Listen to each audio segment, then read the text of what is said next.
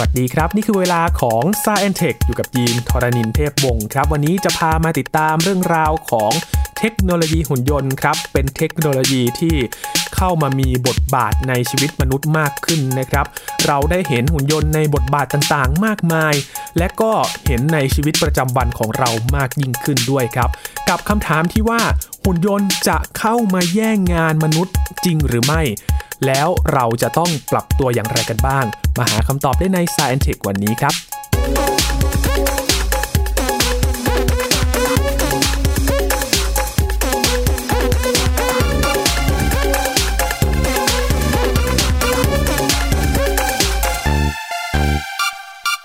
ถ้าคุณผู้ฟังติดตามข่าวเทคโนโลยีในช่วงหลังๆ มานี้นะครับ จะเห็นข่าวเรื่องของหุ่นยนต์นั้นมีมากขึ้นเรื่อยๆ จะมีการพัฒนาเทคโนโลยีหุ่นยนต์ในบทบาทต่างๆ มากมายเลยนะครับ บางอย่างเนี่ย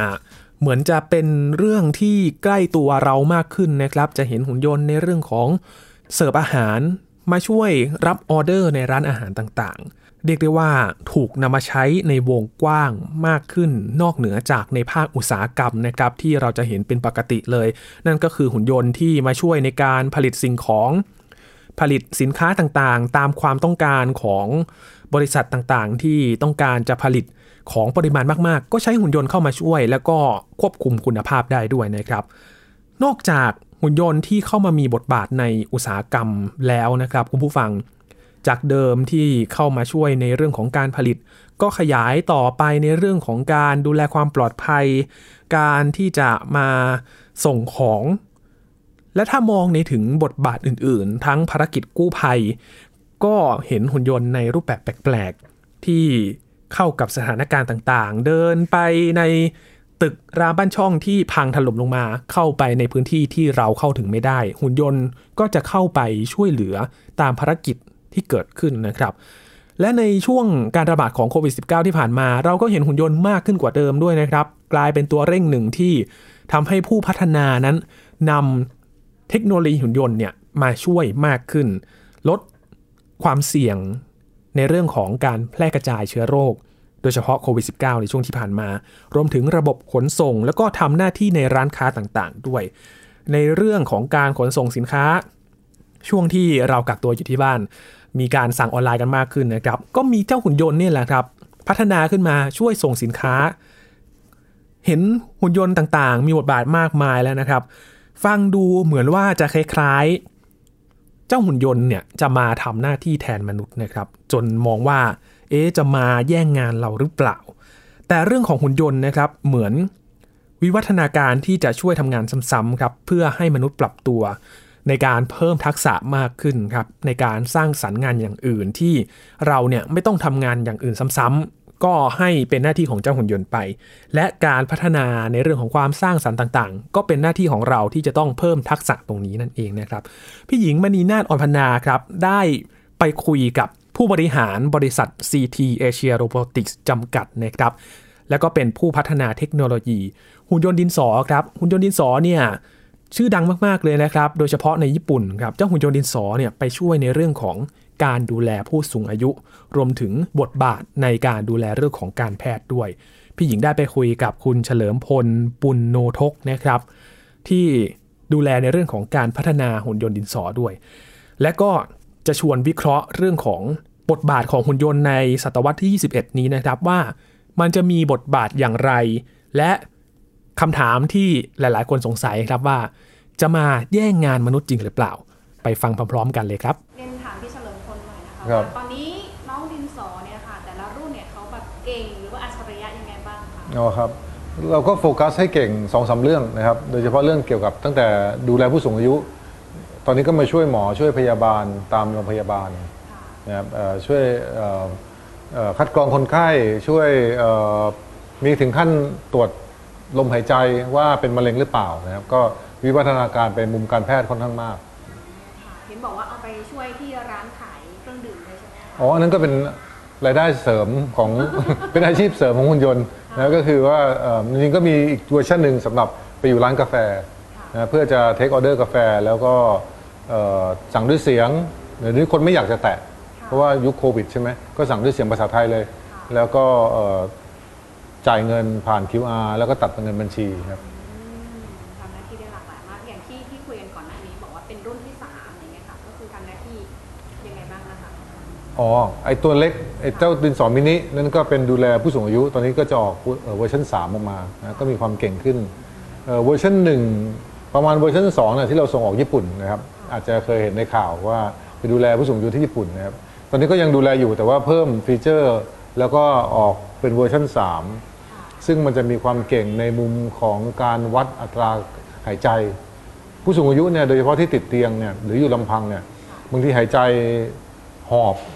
หรือบางทีหายใจไม่ออก อาจจะมีเสลดเสมหะแล้วท่านแจ้งใครไม่ได้นะครับอยู่ลำพังบ้าง หรือไม่มีแรงพูดบ้างเนี้ยไอ้เครื่องนี้มันจะทำงานร่วมกับหุ่นยนต์ ในการวัด respiration rate ก็คืออัตราการหายใจ ถ้าผิดปกติมันแจ้ง แจ้งเข้ามือถือ แจ้งเข้าจอออของผู้จัดการ อย่างเงี้ยครับอ๋อค่ะแล้วตัวที่บอกว่าช่วยสกรีนนิ่งคนไข้เนี่ยค่ะหลักๆเขาทำหน้าที่อะไรยังไงบ้างคะช่วยให้คุณหมอพยาบาลทำหน้าที่ง่ายขึ้นยังไงบ้าง ใช่ใช่ก็ช่วยแบ่งเบาภาระมา โดยเฉพาะยุคยุคโควิด ยุคโรคระบาดเนี่ยคือคนเดินเข้าโรงพยาบาลเนี่ยก็แปลว่าป่วยมานะครับเอ่อก็ลดความเสี่ยง แทนที่จะให้เจ้าหน้าที่ไปเจอผู้ป่วยแบบที่เป็นอยู่ทุกวันเนี้ยนะทุกที่ในโลกก็เป็นอย่างนี้ แต่เราเปลี่ยนเปลี่ยนว่าให้มาเจอหุ่นยนต์ นะครับเพราะหุ่นยนต์ก็จะพอรู้ว่าเห็นคุณลูกค้าหรือผู้ป่วยมาเนี่ยเขาเขาก็จะทัก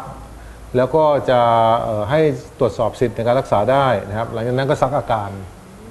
ไอการซักอาการเนี่ยปกติมนุษย์ต้องถามนะครับไม่ทราบเป็นอะไรมาครับวันนี้ถึงมาโรงพยาบาลใช่ไหมเขาเรียกว่า shift complaint นะภาษาแพทย์ shift complaint เนี่ยก็ปวดหัวมาเอออาเจียนมาหรือว่าปวดท้องใด ๆ เนี่ย เยอะมากก็ต้องมาทำให้ AI มันทำ AI มันก็จะ capture อาการพวกนี้แล้วก็วิเคราะห์เบื้องต้นว่าอย่างนี้เนี่ยเร่งด่วนไหมนะครับภาษาแพทย์เขาเรียก triage นะครับก็คือว่าความเร่งด่วน บางทีแบบเจออาการที่เร่งด่วนเนี่ยอาจจะเป็นสโตรกหรือหัวใจขาดเลือด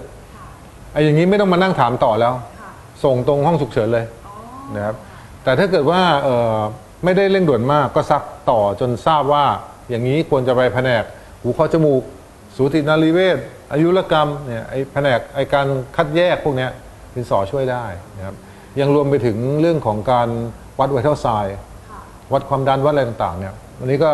อันนี้ก็ตรงไปตรงมานะทั้งหมดก็จะถูกบันทึกจากหุ่นยนต์ค่ะส่งเข้าเวชระเบียน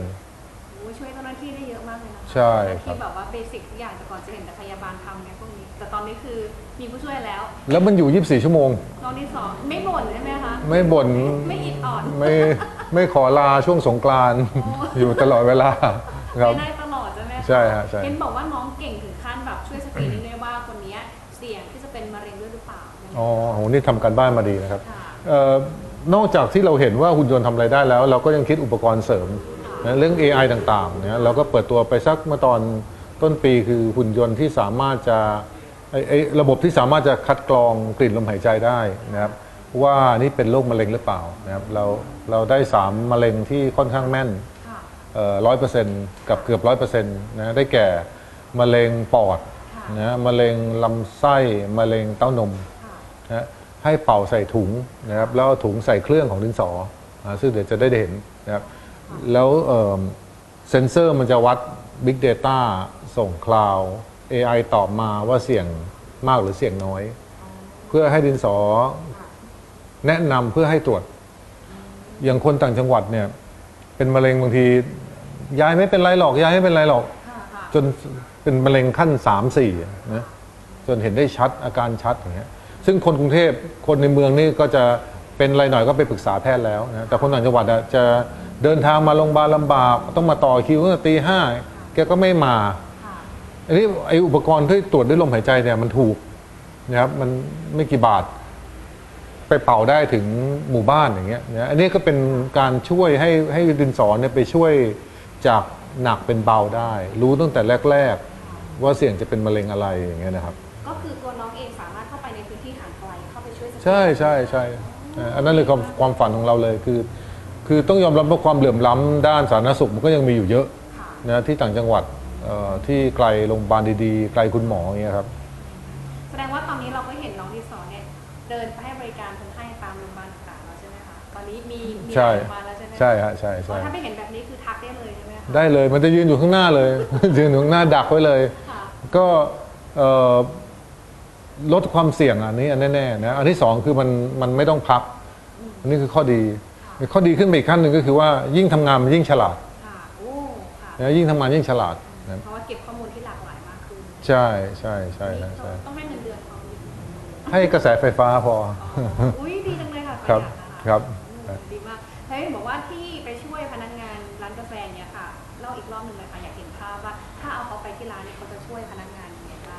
โอเคสำหรับงานประเภทพวกค้าปลีกนะก็มีซูเปอร์มาร์เก็ตก็มีเดี๋ยวจะได้เริ่มเห็นนะครับห้างขนาดใหญ่ก็จะเริ่มใช้แล้วก็ร้านกาแฟที่เราเห็นเนี่ยมันก็จะเนื่องจากมันรู้รู้ภาษาไทยหมดแล้วนะครับแล้วก็รู้สำเนียงด้วยบางทีบางทีเราพูดพูดไม่หมดอะสมมุติว่าคาปูชิโน่อย่างเงี้ยเราพูดคาปูอย่างเงี้ยมันไม่มีมันไม่มีทางรู้ถ้าไม่สอนมันใช่ไหมไอการสอนพวกนี้เราสอนมันไว้เยอะมากแล้วจาก ชั่วโมงบินที่มันไปบริการคนไทยอะเอ่อคาปูร้อนแก้วหนึ่งเนี่ยมันเข้าใจค่ะแล้วก็ขึ้นราคามาค่ะนะครับหรือเอ่ออเมริกาโน่ร้อนไม่ต้องอเมริกาโน่ร้อนอย่างนี้ก็ได้นะครับคือไอ้พวกนี้เป็นเป็นประสบการณ์ที่เราทำหุ่นยนต์มานานเรารู้ว่าพฤติกรรมคนพฤติกรรมการพูดเป็นยังไงนะครับแล้วก็เอ่อ process ต่อไปถึงราคาขึ้นมาบนหน้าจอมัน แล้วก็ชำระ QR code บนหน้ามัน คือหมายความว่าถ้าจะจ่ายเงินสด เชิญจ่ายที่พี่ที่แคชเชียร์เลยครับ แต่ถ้าเกิดจะสะดวกจ่าย QR กับผมก็ได้นะครับเราก็หยิบหญิงก็หยิบมือถือมาจ่าย QR ธนาคารอะไรก็ได้ค่ะแต่ข้างหลังบ้านเนี่ยเราต่อเชื่อมกับธนาคารไว้พอตัดบัญชีภายในเสี้ยววินาทีอะครับค่ะ200 บาทตัดเงินปุ๊บเนี่ยธนาคารแจ้งมาที่ดินสอผ่านระบบด้านหลังค่ะดินสอรู้แล้วตัดเงินได้นะครับพอตัดเงินได้ปุ๊บก็บอกว่าเอ่อเชิญคุณลูกค้าคิวที่หนึ่งรับกาแฟได้เลยครับ ค่ะอุ๊ยสะดวกมาก อันนี้อันนี้โอ้โหช่วยเยอะเลยนะครับหนึ่งช่วยไม่ให้ต้องคนมาเจอเสี่ยงโรคระบาดสองคือลดการรั่วไหลด้วย เพราะไม่ต้องยุ่งกับเงินสดนะสามคือเจ้าของร้านกาแฟรู้จะรู้ดี เวลามีเทศกาลเวลามีอะไรคนเยอะๆใช่ไหมพนักงานอะอยากลา เพราะพนักงานก็อยากหยุดค่ะช่วงเทศกาลเอาคราวนี้ไม่ต้องละลาไปเลยน้องค่ะพี่มีนี่แล้วอืมอ่าก็ process ได้เลยครับ โอ้ถ้าพูดไม่ชัดแค่พูดชื่อ ต้องสอนเพิ่มเดี๋ยวให้คุณหญิงมาสอนไอ้พวก accent ดีๆอะมาสอนหน่อย เรามี accent พม่าอยู่เออคาปูชิโน่อะไรอย่างเงี้ยอ่าได้ได้ครับค่ะถามนิดนึงค่ะถ้าถ้าพูดเนาะในช่วงปีที่ผ่านมาคือมันก็มีการระบาดของโควิด -19 เนี่ยค่ะอืมในฐานะที่คุณเฉลิมพลเองอยู่ในแวดวงหุ่นยนต์เนาะแล้วก็เป็นผู้แบบพัฒนาเทคโนโลยีหุ่นยนต์ในไทยด้วยนะคะ มองว่ารอบปีที่ผ่านมาที่มีโควิดเนี่ยมันเป็นอุปสรรคในการพัฒนาอุตสาหกรรมหุ่นยนต์ในไทยแล้วก็ทั่วโลกไหมคะ ผมว่ามันกลับกันนะ มีไม่กี่อุตสาหกรรมอะที่กลับตลปัด คืออุตสาหกรรมท่องเที่ยวเนี่ยโอ้โหโดนจังๆจังๆเลยใช่ไหมอุตสาหกรรมต่างๆพวกนั้นน่ะแต่ว่าของเราเนี่ยกลับตลปัดคือคนเริ่มอยากจะใช้หุ่นยนต์มากขึ้น เพราะว่าคนกลัวคนค่ะนะเอาหุ่นยนต์มาใช้ในองค์กรดีไหมอย่างเงี้ยก็กลายเป็นว่าเราขายได้มากขึ้นโรงพยาบาลเมื่อก่อนก็ดูเหมือนเป็นของไฮเทคเกินกว่าโรงพยาบาลเรา เดี๋ยวนี้อยากได้เพราะว่าไม่มีใครอยากเสี่ยงค่ะ สมมุติคนไข้ไอมาอย่างเงี้ยพยาบาลสยองละใช่ไหมคนไข้ไอมาเนี่ยสยองละมีไข้มาเนี่ยสยองละ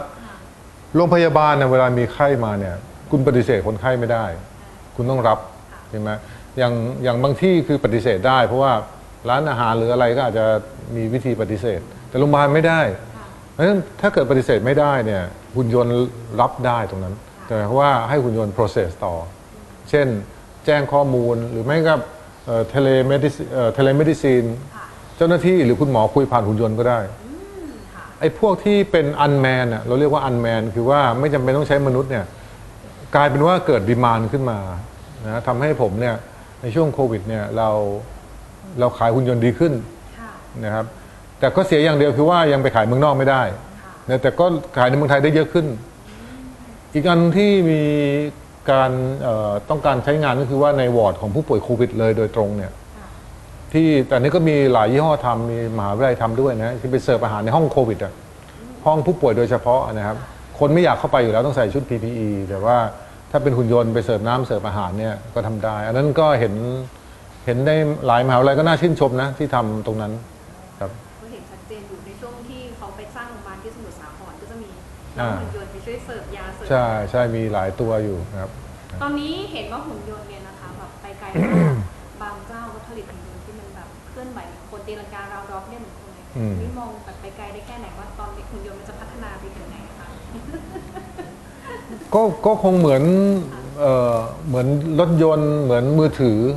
ซึ่งเอ่อช่วงแรกๆก็เฉพาะบางคนมีนะฮะเพราะสัก 30 ปีที่แล้วเนี่ยมีเฉพาะเศรษฐีกับรัฐมนตรีมีมือถือใช่ไหมเดี๋ยวนี้ทุกคนต้องมี แล้วพอวิวัฒนาการของนวัตกรรมเหล่านี้มันเข้ามาในชีวิตประจำวันเราเนี่ย มันจะเริ่ม segmented หมายความว่ามือถือแบบนี้เหมาะสำหรับคนแบบนี้ มือถือแบบนี้เหมาะสำหรับวัยรุ่น มือถือแบบนี้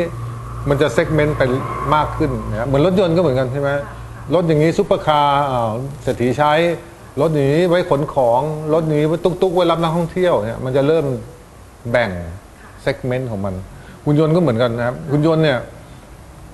แบ่งเซกเมนต์ตามความต้องการ แล้วก็สร้างตามความต้องการนะครับเช่น เมื่อกี้หุ่นยนต์ที่คุณหญิงพูดคือว่าไอ้ที่มันตีลังกาได้สมบุกสมบันได้เนี่ยอันนั้นมาให้มาช่วยตรวจคนไข้คัดกรองไม่น่าจะเหมาะ อันนั้นเขาทำเพื่อสงครามใช่เอ่อออกลาดตระเวน เจอศัตรูฆ่าศึกในที่ธุรกันดารอย่างเงี้ยนะครับ แต่ก็ไม่เหมาะจะใช้งานในโรงพยาบาลนะฮะหรือไม่เหมาะดูแลผู้สูงอายุนะฮะเป็นต้น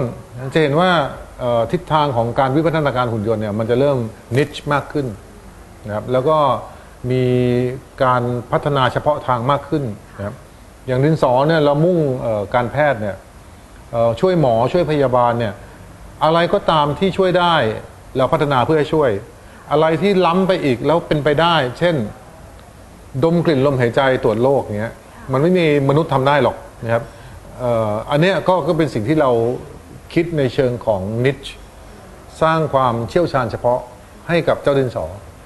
นะครับหุ่นยนต์จีนเนี่ยเอ่อยังค่อนข้าง general นะคือแบบก็คนจีนค้าขายเก่งไงอะไรที่อะไรที่มีตลาดก็ทำทำตามกันเยอะออกมาเนี่ยครับแต่เราหนึ่งเราสู้เราสู้ต้นทุนเขาไม่ไหวนะครับแต่ว่าความเชี่ยวชาญเฉพาะทางเนี่ยเราสู้ได้นะเราสู้จนแซงแล้วตอนเนี้ย เรื่อง medical เนี่ยผมว่าแซงทุกตัวในโลกแล้วจริงๆในแง่ medical ก็มี segment ย่อยนะครับ เช่นหุ่นยนต์ผ่าตัดอันนั้นก็ดินสอไม่ได้ทำดาวินชีอย่างเงี้ยเป็น medical เหมือนกันแต่เป็น medical เชิงผ่าตัด อันนั้นก็เขาก็เป็นหนึ่งนะครับหรือหุ่นยนต์ที่เอ่อช่วยในการลำเลียงเวชภัณฑ์ อันนั้นก็เป็นเชิง medical เหมือนกัน แต่เป็นเชิง operation นะครับเอ่อดินสอก็จะโฟกัสเรื่องของการคัดกรองช่วยวินิจฉัยอย่างเงี้ยครับ ซึ่งจะ จะช่วยเอิ่มทั้งในเมืองและในธุรกันดารได้ครับหุ่นยนต์ไทยของเราเนี่ยมีความโดดเด่นด้านเรื่องของทางการแพทย์หรือว่าการให้บริการตอนนี้ส่งออกไปกี่ประเทศแล้วติดโควิดนี่แหละ แต่ว่าที่ที่ไปแล้วก่อนหน้าโควิดนะก็มีญี่ปุ่นกับฮ่องกงนะครับ แต่ที่จ่อไว้ก่อนโควิด ซึ่งเดี๋ยวหมดโควิดคงจะต้องปัดฝุ่นเนี่ยก็มีเกาหลี นี่ติดต่อมาจากสวีเดนนะครับเอ่ออังกฤษโอ้สิงคโปร์ครับ มองยังไงคะคือหุ่นยนต์พวกเนี้ยค่ะเขาจะมามีบทบาทต่อชีวิตเรายังไงบ้างมันจะถึงขั้นเหมือนกับในหนังเลยที่มีหุ่นยนต์มาคอยรับใช้เพื่อคอยเหมือนแน่นอนเหมือนแน่นอนจริงเหรอนะฮะรุ่นรุ่นลูกรุ่นหลานเราเนี่ยต้องมีหุ่นยนต์ในชีวิตประจำวันเขาตั้งแต่เกิดค่ะนะมันจะเข้ามาทุกที่แล้วมันก็จะเก่งขึ้น แล้วมันก็จะดีกว่าที่มนุษย์ทำได้ หลายอย่างล้ำมนุษย์ค่ะนะฮะอย่างดินสอเนี่ยจำหน้าคนได้เป็นล้านล้านๆหน้าค่ะ ไอ้เทคโนโลยีจำหน้าคนได้เป็นล้านล้านๆหน้าเนี่ย ไม่มีมนุษย์ทำได้อยู่แล้ว แต่ที่มันบียอนนั้นเข้าไปอีกคือมันคอนเน็กสมมุติว่าคอนเน็กกับเอ่ออะไรเดียฐานข้อมูลอาชญากรอย่างเงี้ยค่ะมันรู้เลยคนไหนอาชญากร ค่ะเพราะมันจำหน้าได้ค่ะนะครับไอ้นี้เป็นต้นนะฮะหรือถ้าเป็นบริการเอ่อดูแลผู้สูงอายุ หรือผู้ป่วยในกองทัพอะมันมันจำหน้าทหารทุกคนได้เลยอะทั้งกองทัพ ทัพบกทัพเรือทัพอากาศจำได้หมดค่ะไอ้นี้มันเกินเกินมนุษย์แน่ใช่ไหมครับคืออะไรที่มันเป็นลักษณะที่มนุษย์เองยังยังทำไม่ได้เนี่ย ยิ่งจะทำให้การใช้งานหุ่นยนต์มันเร็วขึ้น เพราะว่ามันเกินที่มนุษย์จะทำละ ก็จะเข้ามาในชีวิตประจำวันจนสุดท้ายเนี่ย ผมคิดว่าเอ่อมันจะคล้ายกับที่เราเห็นในโรงงานอุตสาหกรรมครับคือหุ่นยนต์มันบุกในโรงงานอุตสาหกรรมมาก่อน ไม่มีโรงงานประกอบรถยนต์ที่ไหนไม่มีหุ่นยนต์ค่ะ ต้องใช้ละบางบางโรงงานมีคนแค่แบบหลักสิบผลิตรถเป็นล้านๆเพราะว่าแขนกลมันทำงาน ไอ้นั้นตระกูล Industrial Robot นะครับแขนกลในโรงงานอุตสาหกรรม ซึ่งจริงๆ ผมไม่เน้นให้ไทยไปสร้างหรอก เพราะว่ามันมันเป็น Blue Ocean แล้วนะครับแต่ Service Robot อย่างดินสอเนี่ยมันจะเกิดภาวะเหมือนโรงงานอุตสาหกรรม ที่คนน้อยลงหุ่นยนต์มากขึ้น อีกหน่อยในโรงพยาบาลเนะคนน้อยลงหุ่นยนต์มากขึ้น โรงเรียน เอ่อกองทัพแบบที่เห็นไอตัวแอตลาสค่ะอีกหน่อยกองทัพสหรัฐเนี่ยผมว่าเป็นหุ่นยนต์เกินครึ่งไอโดรนก็ไม่มีคนขับแล้ว แปลว่านักบินก็ไม่จำเป็นต้องผลิตมากแล้วค่ะเพราะมันบินเองได้งั้นเอ่อทีมมนุษย์ที่อยู่ในแต่ละองค์กรจะถูกลดลง โดยแทนที่จะหุ่นยนต์ทุกที่ไป ตั้งแต่โรงเรียนโรงพยาบาลร้านอาหารเอ่อแม้กระทั่งเอ่อกองทัพ สถานีตำรวจ โอ้ทุกที่เลยครับผมว่าโลกมนุษยชาติต้องปรับตัวครั้งใหญ่กับเรื่องนี้ครับค่ะโอ้ยทีนี้ฟังดูแล้วมันก็เหมือนว่าเขาจะมาแทนที่เราหรือเปล่าเราต้องปรับตัวยังไงคะเออผมว่าหลายอย่างที่นวัตกรรมมามามาแทนที่มนุษย์นะฮะก่อนที่จะมีรถยนต์ที่เราเห็นเนี่ยมันก็มีรถม้าค่ะใช่ไหมเมื่อเห็นถ้าเห็นภาพเก่าๆเนี่ยถนนในยุโรปเนี่ยเต็มไปด้วยรถม้ากับคนเลี้ยงม้า คนบังคับม้าอาชีพนั้นหายไปแล้วค่ะใช่ไหมครับคนก็เปลี่ยนไปทำอย่างอื่นนะชีวิตผมคิดว่าเอ่อเรื่องสุนทรียศาสตร์ เรื่องอะไรที่เกี่ยวกับจิตใจ เรื่องอะไรที่เกี่ยวกับการสร้างสรรค์ อันนี้หุ่นยนต์ทำไม่ได้นะครับไองานอะไรซ้ำๆๆๆเนี่ยจะถูกมอบให้หุ่นยนต์ทำงานอะไรที่ค่อนข้างจะเสี่ยง ค่อนข้างจะเอ่อสกปรกติดเชื้ออะไรเงี้ยมอบให้หุ่นยนต์ทำแล้วก็คนก็จะไปสร้างสรรค์สิ่งใหม่ ซึ่งหลายอย่างผมเองก็ยังไม่รู้มันจะมีอะไรบ้างนะฮะที่จะสร้างสรรค์สิ่งใหม่ได้ ถ้ามนุษย์มีพลังมากพอไปสร้าง เพราะว่างานหลายอย่างหุ่นยนต์ช่วยทำไปแล้วฉะนั้นพลังมนุษย์ก็จะไปสร้างสรรค์สิ่งใหม่ อยู่เรื่อยๆ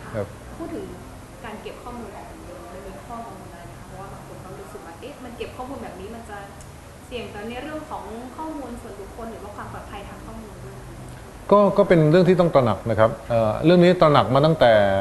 ยุคตู้ ATM มาแล้วใช่ไหมเราเฮ้ยเรา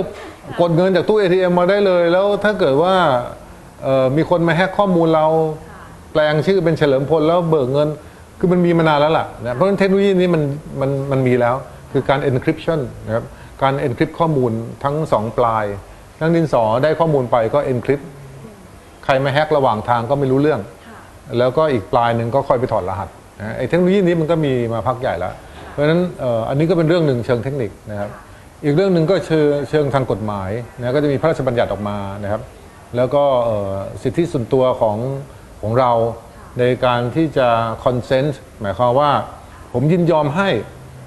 ถ้าคุณตรวจผมได้ด้วยกลิ่นลมหายใจ ผมยินยอมเอากลิ่นลมหายใจผมให้ไปเนี่ยมันเป็นความยินยอมของเราอย่างเงี้ยนะครับ อันนี้ก็อันนี้ก็เป็นในเชิงกฎหมายที่เขามีตรงนี้มารองรับ นะฮะจากที่หญิงมาดูข้างในเห็นได้ว่ามีเจ้าหน้าที่นะหลายท่านมากนะคะช่วยกันผลิตหุ่นยนต์น้องมีสองมาแต่ละตัวนะคะอืมโอ้โหอยากให้ให้เล่าให้ฟังหน่อยค่ะว่ากว่าจะได้แต่ละตัวเนี่ยต้องใช้บุคลากรเจ้าหน้าที่กี่คน แล้วก็หุ่นยนต์เองเนี่ยมันช่วยสร้างคนให้มีทักษะเพิ่มขึ้นยังไงบ้างครับ สร้างหุ่นยนต์เนี่ยใช้วิศวกรใช้ความรู้มากกว่าสร้างรถยนต์นะมากกว่าสร้างเครื่องบินด้วย วิศวกรหลากหลายประเภทมากเลย ที่ต้องกรูกันมาช่วยกันสร้างนะฮะตั้งแต่แบบ computer engineer เอ่อ engineer mechatronic mechanic electronic vision voice โอเยอะมาก นี่ยังไม่รวมภาคศิลปะ ที่ทำให้มันสวยงามให้มันน่าใช้ Industrial Designer อย่างเงี้ยครับทำยังไงผลิต mass ได้ เยอะมากนะแปลว่าถ้าเกิดเราสร้างอุตสาหกรรมหุ่นยนต์ในบ้านเราเนี่ยโดยเฉพาะ Service Robot เนี่ย เราต้องใช้ผู้รู้เยอะมากในการมาทีมอัพกันสร้างสิ่งนี้ขึ้นมาก็เป็นการสร้างแรงงานในยุคใหม่นะครับผมชวนประเทศไทยแล้วผมก็พยายามบุกเบิกอยู่ว่า อย่าไปกลัวหุ่นยนต์ มันคือโอกาส ตอนนี้ทั้งโลกมีคู่แข่งอยู่ที่เดียวคือจีน ญี่ปุ่นเนี่ยแพงละนะครับเกาหลีก็แพง ประเทศอื่นก็ยังไม่มีการสร้างหุ่นยนต์เท่าไหร่ ก็มีไทยนี่แหละที่เริ่มลุกขึ้นมาสร้างกันแปลว่าแทนที่เราจะไป มุ่งแต่เรื่องเกษตร แปรรูปเกษตร หรือท่องเที่ยวอยู่อย่างเดิมเนี่ยผมคิดว่ารายได้หลักของประเทศเนี่ยน่าจะมาจากการสร้างหุ่นยนต์ขาย โดยเฉพาะหุ่นยนต์ที่เกี่ยวกับสิ่งที่ประเทศไทยมีข้อถนัดอยู่ คือเรื่องการแพทย์ค่ะกับเรื่องการเกษตรอืมดีไม่ดีแถมเรื่องการท่องเที่ยวค่ะการต่อยอดด้วยหุ่นยนต์และ AI ในสิ่งที่เรามีสปริงบอร์ดอยู่อย่างเงี้ยค่ะผมคิดว่าเป็นโอกาสสร้างรายได้ให้ประเทศค่ะก็คุณหญิงดูสิผมใช้คนตั้งเยอะแยะ แล้วแต่ละคนเนี่ยจบมาคนละแขนงหมดเลยเพราะอย่างนี้เนี่ยมันเป็นโอกาสแล้วที่เราจะสร้างงานใหม่ค่ะๆให้กับประเทศไทยค่ะนะครับเอ่อมันยังมีอีกมิติหนึ่งด้วยนะครับ อันนี้มิติการสร้างหุ่นยนต์ค่ะมีอีกมิติหนึ่งค่ะมิติการทำงานร่วมกับหุ่นยนต์ค่ะพยาบาลหมอคนดูแลคนแก่ค่ะสามอาชีพนี้เนี่ยเดิมเนี่ยไม่ต้องทำงานร่วมกับหุ่นยนต์ค่ะก็ทำกับเครื่องมือแพทย์อะไรไปใช่ไหม แต่พอพอเริ่มต้องทำงานร่วมกับหุ่นยนต์เพราะมีหุ่นยนต์มาป้วนเปี้ยนเยอะไปหมดนี่จะอยู่ด้วยกันยังไงทำงานยังไงใช้ไม่ไปฉันใช้ไม่เป็นอย่างเงี้ยนะครับ ก็เกิดว่ามันควรจะมี skill หรือทักษะในการทำงานร่วมกับหุ่นยนต์ อย่างน้อยก็ทั้งสามอาชีพนี้ก็แปลว่าถ้างั้นเกิดโอกาสในการอบรมสร้างคน แล้วก็อาจจะ export คน การไปดูแลการที่ฟิลิปปินส์นะครับ export พยาบาลกับคนดูแลคนแก่เยอะมาก เพราะว่าประเทศเขาพูดภาษาอังกฤษได้ แต่เขาก็ยังอยู่ในโลกศตวรรษที่ 20 คือไม่ได้ไฮเทคอะไรไม่ต้องไม่ต้องใช้นวัตกรรมอะไรมาก แต่ถ้าเกิดไทยแปลงเรื่องนี้มาคอมไบกับ AI นะครับแล้วก็สร้างคนดูแลผู้สูงอายุที่ทำงานร่วมกับหุ่นยนต์เป็น รู้เรื่อง AI มันจะได้ราคามาก คืออันนั้นก็อีกเซกเมนต์หนึ่งนะครับพยาบาลเหมือนกันนะฮะพวกนั้นเนี่ยผมคิดว่าต้องปรับตัวแล้ว ไอ้อย่างเงี้ยเป็นการเป็นการปรับตัวสู่ศตวรรษที่ 21ค่ะนะไม่ใช่ทุกคนจะต้องมาเป็นมนุษย์ AI ไม่ใช่ค่ะนะมันมีอีกหลายโอกาสเลยครับค่ะเพราะฉะนั้นพูดด้วยความภาคภูมิใจนะคะว่าหุ่นยนต์ไทยไปไกลแน่นอนนะคะครับช่วยเชียร์ด้วยค่ะครับขอบคุณมากครับให้ดีครับคุยกับน้องเขาหน่อยค่ะน้องเขาน่าจะเหงานะคะในทีมอ๋อเหรอไอ้ตัวนี้คุยอะไรได้บ้างเอ่ยสวัสดี สวัสดีครับมีอะไรให้ผมช่วยไหมครับ ปกติมันจะว่ายแต่นั้นมันติดถาดอยู่ ครับ พิธีกรน่ารักไหมน่ารักจังเลยครับ เป็นการเอ่อประเมินข้อมูลได้แม่นมากเลยนะคะ เพราะมันพูดอย่างนี้กับทุกคนเลยครับ ปิดท้ายด้วยเสียงทักทายของหุ่นยนต์ดินสอนะครับที่ทักทายแหมแซวพี่หญิงด้วยนะครับว่าน่ารักนะเนี่ย นี่ก็คือตัวอย่างหนึ่งนะครับที่ เราได้เห็นแล้วก็เป็นฝีมือคนไทยด้วยนะครับ ที่พัฒนาหุ่นยนต์ที่เกี่ยวข้องกับการดูแลทางการแพทย์ และในอนาคตครับเราก็จะได้เห็นเจ้าหุ่นยนต์เนี่ยมีบทบาทที่มากขึ้น แล้วก็มีประสิทธิภาพมากขึ้นนะครับ คนไทยนี่ก็เก่งไม่แพ้กันที่จะพัฒนาในเรื่องของเทคโนโลยีหุ่นยนต์นะครับ แล้วก็เป็นหน้าที่ของผู้พัฒนาหุ่นยนต์ทุกๆ คนนะครับที่เป็นจุดใหญ่ในขณะนี้เลยที่เขากำลังจะ